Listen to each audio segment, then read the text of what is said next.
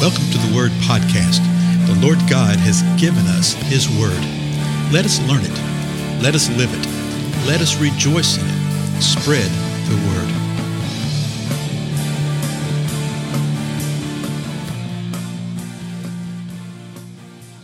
Blessings, everybody.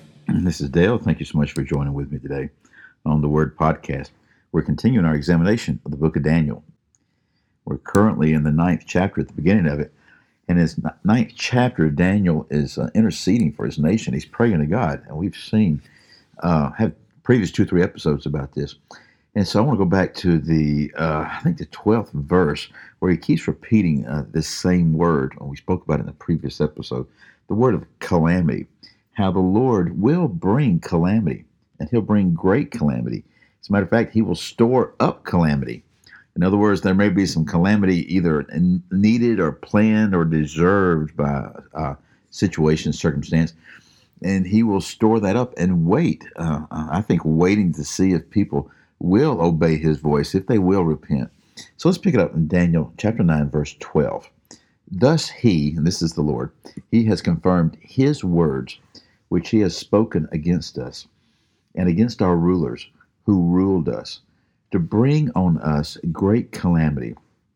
For unto the whole of heaven there has not been done anything like what was done to Jerusalem. As it is written in the law of Moses, all this calamity has come on us, yet we have not sought the favor of the Lord our God by turning from our iniquity and giving attention to your truth. Uh, this is something I think that we as the body of Christ so need to uh, take into consideration. Verse 13. They had been given the law of Moses. Okay, they knew what the Lord said. They knew what the Lord wanted. They knew what He expected. And yet, they had not done it. And when calamity had come, they had not sought the favor of the Lord. And how do you seek the favor? Well, it says they had not sought the favor of the Lord our God by turning from our iniquity and giving attention to your truth. So the first thing you do is you turn away from your iniquity, you turn away from your sin, and then you give attention to the truth. You want to know what the Lord wants you to do, you turn away from the sin and you give attention to his truth. So verse 14, therefore, the Lord has kept the calamity in store and brought it on us. For the Lord our God is righteous with respect to all his deeds which he has done, but we have not obeyed his voice. so he's saying the Lord is righteous. That means he is right in what he's doing, he is right in motivation and deed. He's right in what he has done. The problem is we haven't obeyed his voice. Now, verse 15 will continue on. And now, O Lord our God, who have brought your people out of the land of Egypt with a mighty hand, and have made a great name for yourself, as it is this day. We have sinned, we have been wicked.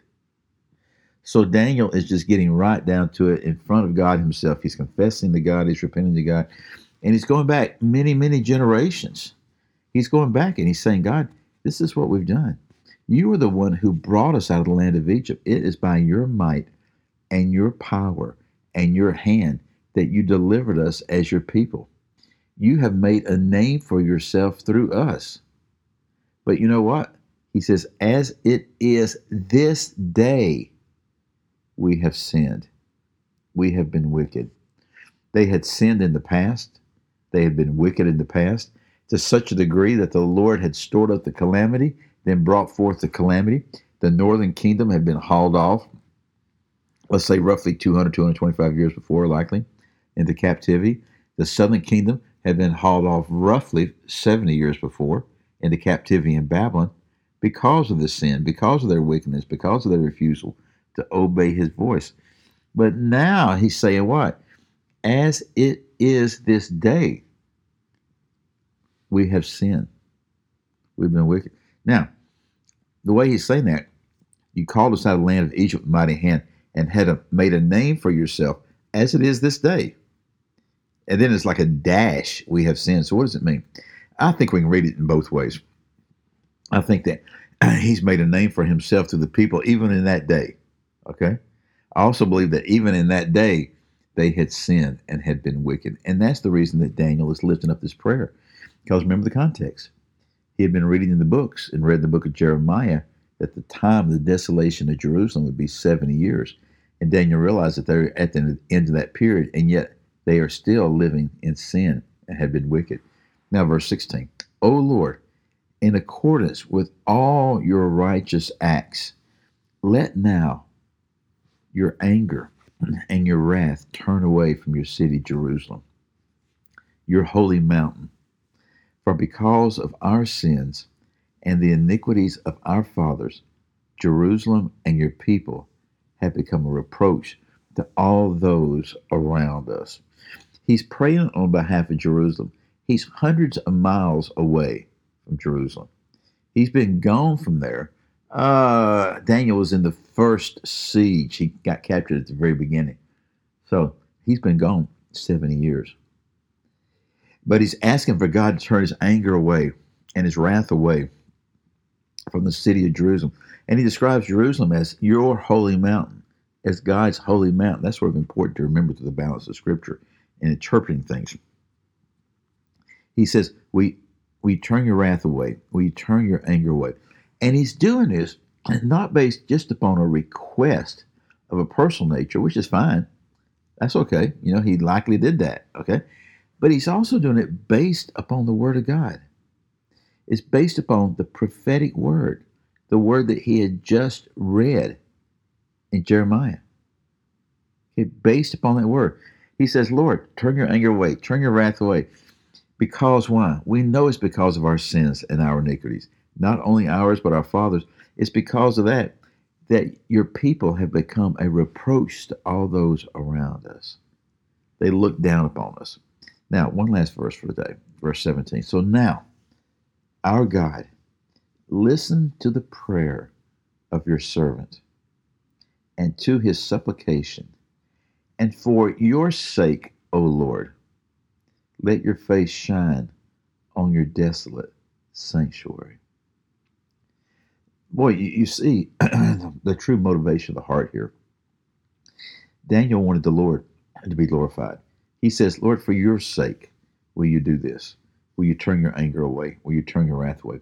Lord, for your sake, will you let your face shine on your desolate sanctuary? What is meant by that? He said, Will you please uh, restore the wonder and the glory of the sanctuary, the wonder and glory that is represented by your face, right? He says, Listen to me, God. Listen to prayer. And he describes himself as his servant. Uh, that's that's sort of where I get the idea. People say, oh, "What do you do? What do you do?" Men always say, "What do you do?" You know, this kind of stuff. And it just sort of hit me years and years ago that really what we are is that we're just servants of the Most High God, and that's really a great answer for what we are and who we are and what we do. He says, "Listen to the prayer of your servant and to his supplication." In other words, his calling forth for a favor on behalf of man from the Most High God, and a favor really on behalf of God. Listen to this. Okay? Listen to what I'm saying. And Lord, restore Jerusalem. Restore Jerusalem. There's a couple more verses in this prayer which we'll look at in the next episode. But just think about this. Okay, just meditate upon the heart that's being reflected here and how Daniel is crying out.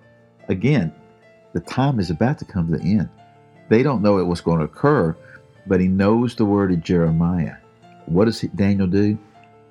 He calls upon the Lord and calls upon him to forgive and to restore. I think we need to do likewise, folks. Again, I'm Dale. Thank you so much for your time. I'll see you in the next episode.